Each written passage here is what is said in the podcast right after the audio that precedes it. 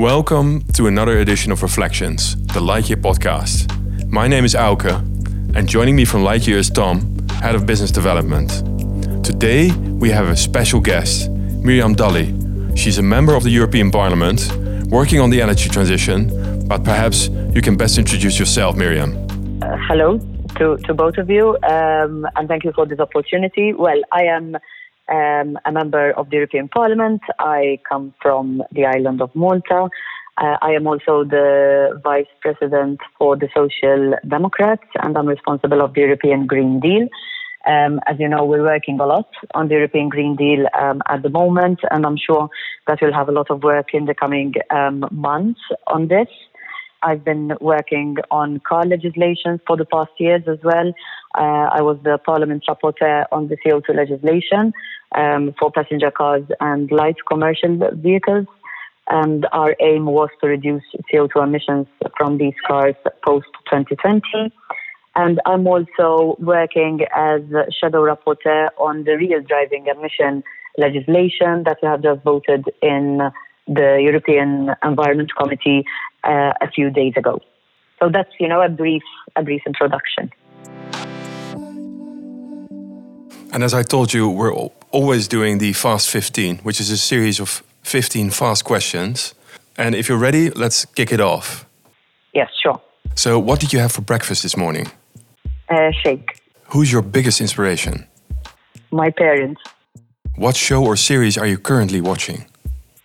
Last Man Standing and SWAT. Meat, vegetarian, or vegan? Vegetarian. The happiest moment in your life? When my kids were born. Brussels or Strasbourg? Brussels. Ooh. Uh, your most played song? In Your Eyes. Talking or listening? Listening. What is your current car? A Mercedes. When traveling to Brussels, what do you always take with you? My AirPods and my iPad. Favorite dish from Malta? Timpana. It is, uh, but I have to explain this. So it is uh, like pasta with uh, red sauce. We bake it and we put it inside pastry. But it's amazing. The combination together is amazing. That sounds delicious. What is on top of your bucket list? Traveling to some remote island. Your greatest fear? Ending up alone. Beach or mountains? Beach. Ambitious or realistic? Ambitious and realistic. Ah, and great nice. answer. That's how we know you actually, uh, Miriam, for both being ambitious and realistic at the same time. It's important. Quick introduction of myself for the podcast listeners. I'm not Noortje, but I'm Tom Selte. I work at uh, Lightyear. I know Miriam now for a few months, and she's been very helpful for Lightyear. And I was very, very uh, amazed by the work you did actually on legislation. Uh, I think we want to start first on that topic. And actually, you already said it in the, your introduction. You did an amazing job. Can you explain a bit about what you actually did um, a few years ago on this uh, legislation part for CO2 emissions? Sure. Um, so we had this uh, regulation. Um, it was a review of previous legislations because, as you know, we had already um, some limits on how much cars could emit CO2.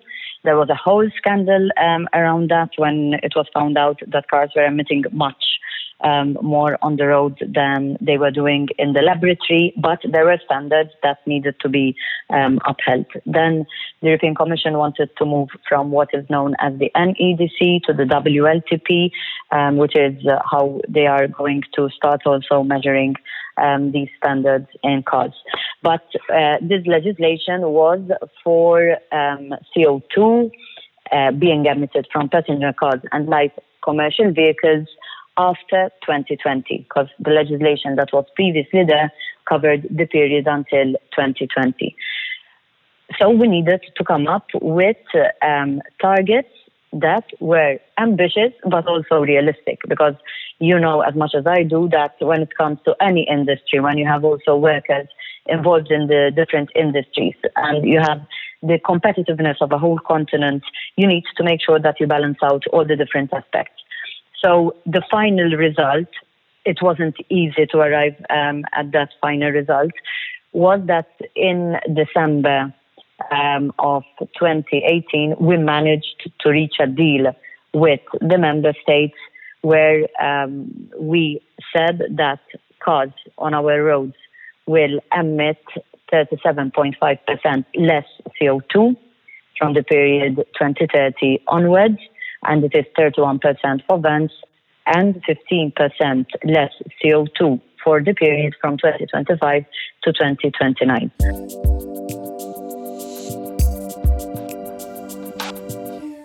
As a solar car manufacturer, the fact that we want to reduce CO2 emission is very obvious. And the fact that other parties are having cars on the road that can actually pull this off is very clear. So why is this industry so resistant to, to actually adopt this new uh, perspective? What, what is holding them back, so to say, in your view? From all the meetings I held, it was it, it came really clearly um, out that you have an industry that for a very long time invested in fossil fuel technology. So you have an industry that for a very long time invested in petrol and diesel technology. And they wanted to keep on investing in that technology. At least that is what, from my perspective, I was understanding, apart from the, from, from the fact that many people are resistant to change. And sometimes industry, if they are, you know, um, producing certain products and they get profit from those products, why change a model that is working for them? But the reality is that um, there needs to be much more awareness when it comes to the environmental aspect, particularly the climate aspect. And it's also about innovation. Um, and here it is not only about the industry itself, but also about policymakers, because um, I think for far too long, even the European Union hasn't invested a lot um, in research, in innovation, um, in technological development. And when you do not invest a lot in innovative ideas, then you continue, you know, going around with with the same technology that you were using before. Now, this legislation is not even saying at this point in time um, change all your models and make sure that all the models are EVs or zero emission vehicles. What it says, it says from your whole fleet of vehicles, make sure that the whole fleet together you can reduce CO2 emissions. So it would mean that a car manufacturer will have a mix of more efficient internal combustion engine cars, um, low emission vehicles like plug-in hybrids, and zero emission vehicles. And I never speak about electric vehicles. I speak about zero emission vehicles because I believe that there will be so much development in so many different technologies. So Lightyear is one case in point um, where you can come up with new technologies that can help us have on our roads vehicles that are zero emission. So that's, I think, a great bridge, Miriam, to also your role within the Committee of Industry, Research and Energy. Uh, you're not only doing legislation on automotive, but you're also very much aware of the uh, technology in Europe and how we can improve it. And actually, how would you see to how should Europe actually help to accelerate these technologies where you are talking about? It's all about investing money in the right direction. So um, you, we can speak a lot about being innovative and about making sure that we have the technological advancements that are required. But if we do not invest money there, then we will never arrive at a point where we have the technology that can actually deliver the results that we want with the Green Deal. And I'm all the time linking this with the European Green Deal because I think and honestly believe that this is the way forward. We need to be innovative, we need to give space to technology that can deliver, but we need to make sure that um, at the same time, this um, technology, but these industries that can help us deliver the European Green Deal are competitive, that we protect workers and make sure that there is social protection along the way, and at the same time ensure that there is climate and environmental benefits. But the argument, Miriam, of, of these companies is like, yeah, you are going to steal our jobs, the automotive industry, you need to support them, and um, we need to have job security. At the same time, we need to uh, invest in new companies like Lightyear, which has, of course, we have 120 people working at us, but it's not like the same as uh, the German automotive industry has. Not yet. Not, not yet. yet. Not yet. You're 100% right.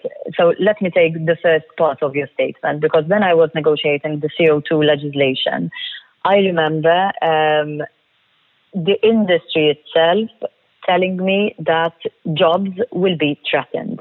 And obviously, they were relaying this message also to their workforce, who was concerned. So I remember having loads of meetings as well with um, trade union representatives um, because there was this concern of people losing jobs.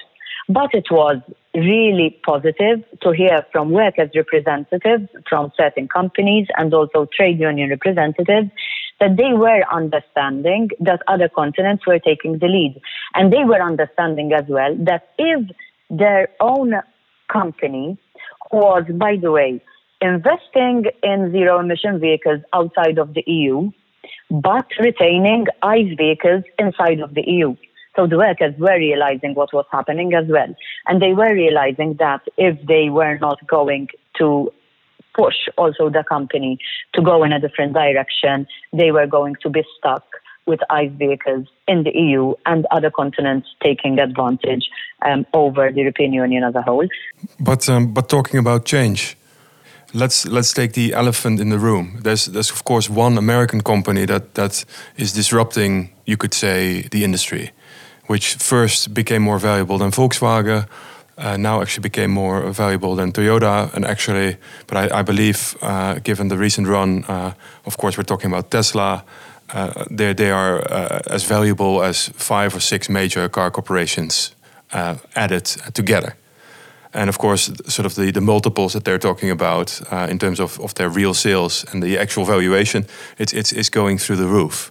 Of course, there's the news of the uh, of the Berlin uh, factory. Um, do you think that, that these types of developments are, are, are sort of are they give, giving you sort of ammunition to, raise the ambition uh, for Europe to perform on these CO2 uh, uh, targets? No, definitely. So one of my um, strongest arguments was always I do not want to see other continents taking the competitive edge over the EU. Because uh, the EU many times um, boasts about a very strong automotive industry, but we need to adapt to, to time and you need to adapt to new innovative technologies. It's useless doing the same products of 10, 20, 30 years ago when you see other continents, you know, taking the lead. Which brings me to the second part of your statement. We have, um, like Lightyear, new innovative companies that's okay. At this point in time, you said you have like 20 employees, but you know, it's a startup. 120. 100 more, but it's still small. 120. Sorry, I, I forgot. I, I didn't hear the, the, the first bit. Um, but you know, it's yes, it's still small. But every company um, starts from from being a small company um, it has to find investors, it has to find the money to actually roll out models um, more commercially. But it depends also where the European wants to go.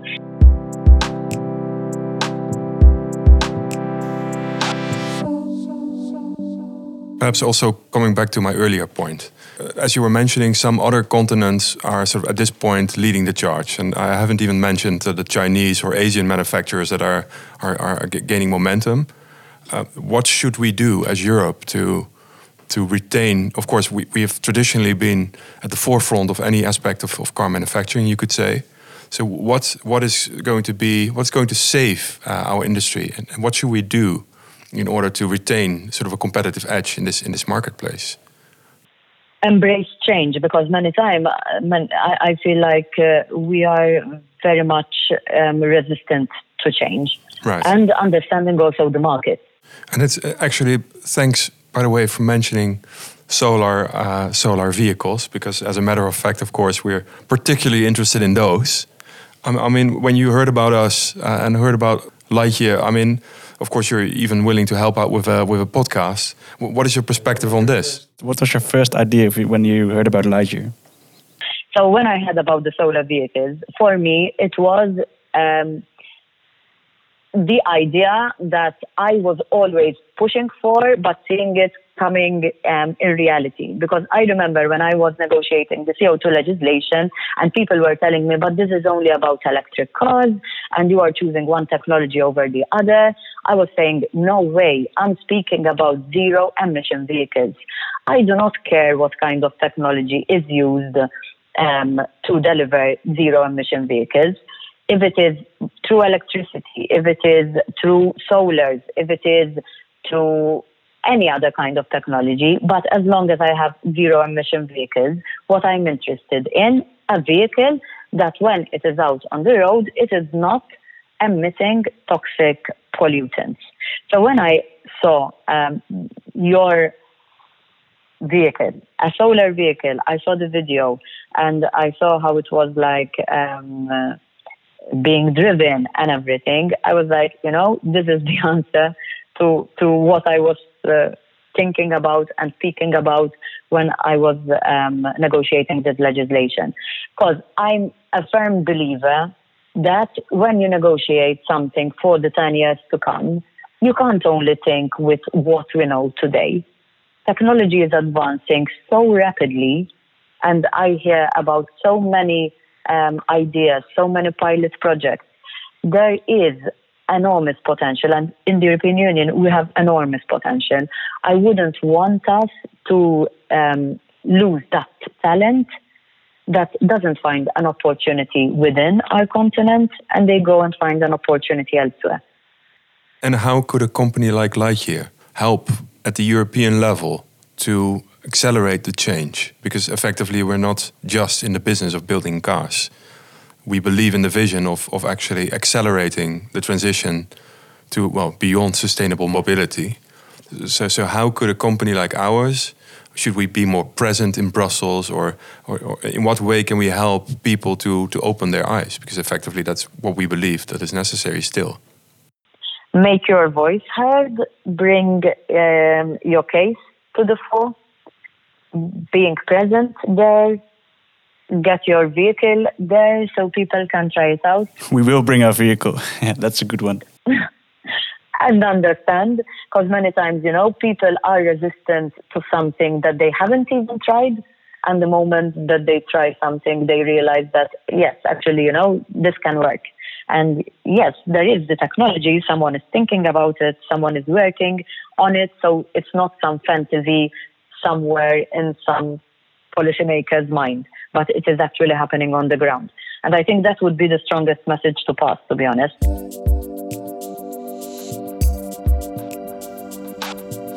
Before you have to go, um, we have a number of questions from our crowd and I wanted to address these, and I also wanted to discuss sort of your plans for the future because that's that's going to be exciting. So, so we have two questions that we selected. So Matthijs van Schijndel asked, "I was in Hungary and saw the price of euro 95 petrol is one euro per liter. How is this helping?" It's not. you know, it's not. I mean, I had this discussion until um, until yesterday. Um, uh, unfortunately, the European Union as a whole and the different member states have been subsidizing um, uh, certain fuels. Right. And has been subsidizing, for example, fossil fuels. And this brings me to um, another issue, which is linked to what uh, you are working on because many times people tell you renewables are still very expensive and it doesn't pay me to actually um, uh, get electricity from renewables. It pays us more to get electricity from fossil fuels. But unfortunately, many of our member states are until today subsidizing fossil fuels. Right. And when they should be subsidizing that kind of technology, which is what we actually need if we want to go towards decarbonization. And this brings me also to this um, issue of pricing of fuel. Right. But we have seen also from a number of studies that you can um, pay less in the longer term when it comes to zero emission vehicles. Um, our EU as a continent, the Organization for Electricity, is um, they have this um, provision that until 2045 they will be um, decarbonized as an industry. But we've seen also as well that prices of electricity um, vary in the different member states. And in some member states, the price of an electric vehicle, for example, would be less than an internal combustion engine when it comes Right. to um, expenses on fuels. And we're speaking about a solar vehicle.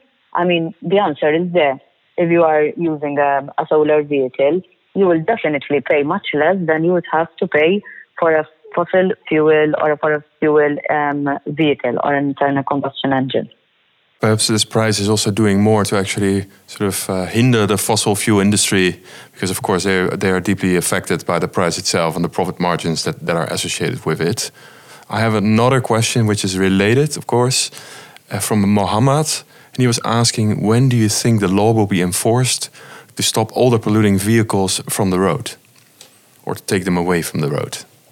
Honestly, if we really want to be carbon neutral by 2050, and we know that in most of our member states, a vehicle has an average lifespan of around 15 years, Right. then that would mean that by 2035, we would need to make sure that we do not have any new internal combustion engine vehicles.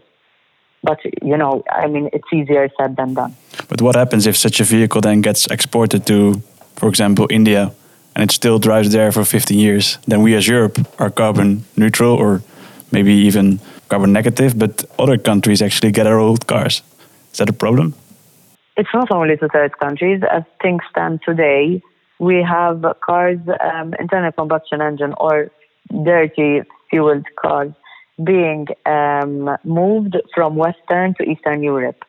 I believe that these things, but if I had to now to, to refer to your question um, uh, by these cars being exported to third countries, the European Union has to do its part, but this falls within also a global framework because ultimately we have to make sure that um, there is a global framework where all the member states have their own targets that they have to reach.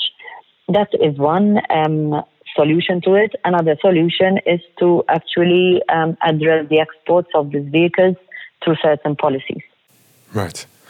Of course, you've also discussed the things that you've been working on and uh, the current policy. What interests us as well is your personal steps. Um, you've achieved the 37.5%, which is a great, great achievement, not just for the European Union or for yourself, but for the, for the world. What do you expect to be working on going forward? What results are you looking to, to achieve, given the complexity of the current uh, situation? Well, definitely. Um, we're speaking about vehicles, but you can't mm, have vehicles rolled out into the market if you do not have the proper infrastructure. So I will be looking out definitely for the infrastructure um, to accompany these uh, these vehicles. I will be looking also um, at the possibility of actually producing the batteries within the European Union rather than importing batteries um, from outside the European Union. So, Miriam, also batteries. You're looking into production of batteries, but also in production of uh, solar, like PV, because we rely a lot on, on, on China and on PV. Are you also having plans to PV industry stimulation? Definitely. I'm, I'm interested in making sure that we push forward certain products like vehicles, like battery um, electric vehicles, like solar vehicles, but making sure then that the material that is required is not important from elsewhere, but seeing ways and means how to produce um, those things that we require here within the European Union. I think we fully agree. I have one final question for you. If you have any advice for Lightyear, what do you think we should do or keep on doing? Besides, besides bringing the car to Brussels, of course. You have to bring the car to Malta as well. To Malta, okay. That's the next step. we have a lot of sun here, you know, so I think it would be the ideal place. Um, if I had to give one one piece of advice, guys, I mean, I think you're doing great. Just uh, make sure that you continue doing what you're doing, um, and get out there even more. Because ultimately, I would like your car to be one of those cars that consumers can look um, to as an alternative when they want to buy um, a new car. I find many times that people want to buy um, a zero or a low emission vehicle, but there are many, many obstacles along the way. either because uh, the car manufacturer or the car importer doesn't have the models that they want, either because it will take them like six to seven months to actually um, get the car from the moment they order it until it actually arrives. Um, it, it arrives to them either because there aren't. They also need to charge somewhere the car, uh, the, so they need charging infrastructure. Charging infrastructure is another issue, which I mean, in your case, um, it would be one hassle less, probably. Yeah, that's true. Um, but you know, there are there are many obstacles along the way for people who want to go for these kind of cleaner models, and I would like to see Lightyear being there with your offer of a solar vehicle so that consumers would really understand that there are many, many options that they can look into. Which would mean also that price wise, um, you would need to produce and go into also a market which might not be um, too expensive with models which might also be more accessible to people. We will, uh, Miriam. That's that's a great advice. And it's a fantastic conclusion. So, Miriam, tremendous thanks for being here with us uh, today and spending time with us. For our listeners, were you inspired by this story or do you have any questions to Miriam, us, or general questions? You can send a message to our socials or to our email address podcast at lightyear.one. And in the next episode of our podcast, we'll have an interesting guest that has been an essential force between a serious industry disruptor. And we'll tell you all about it very soon. So thanks again Stay safe. Yeah, thanks, Miriam. It was a pleasure to have you. Thank you. It was great. Thank you, guys. Thanks a lot. And we'll definitely come to Brussels. Yeah, see you there and see you in Good. Malta as well. And I'm looking looking forward to meet you. Fantastic. Great. Completely reciprocal. Thanks a lot.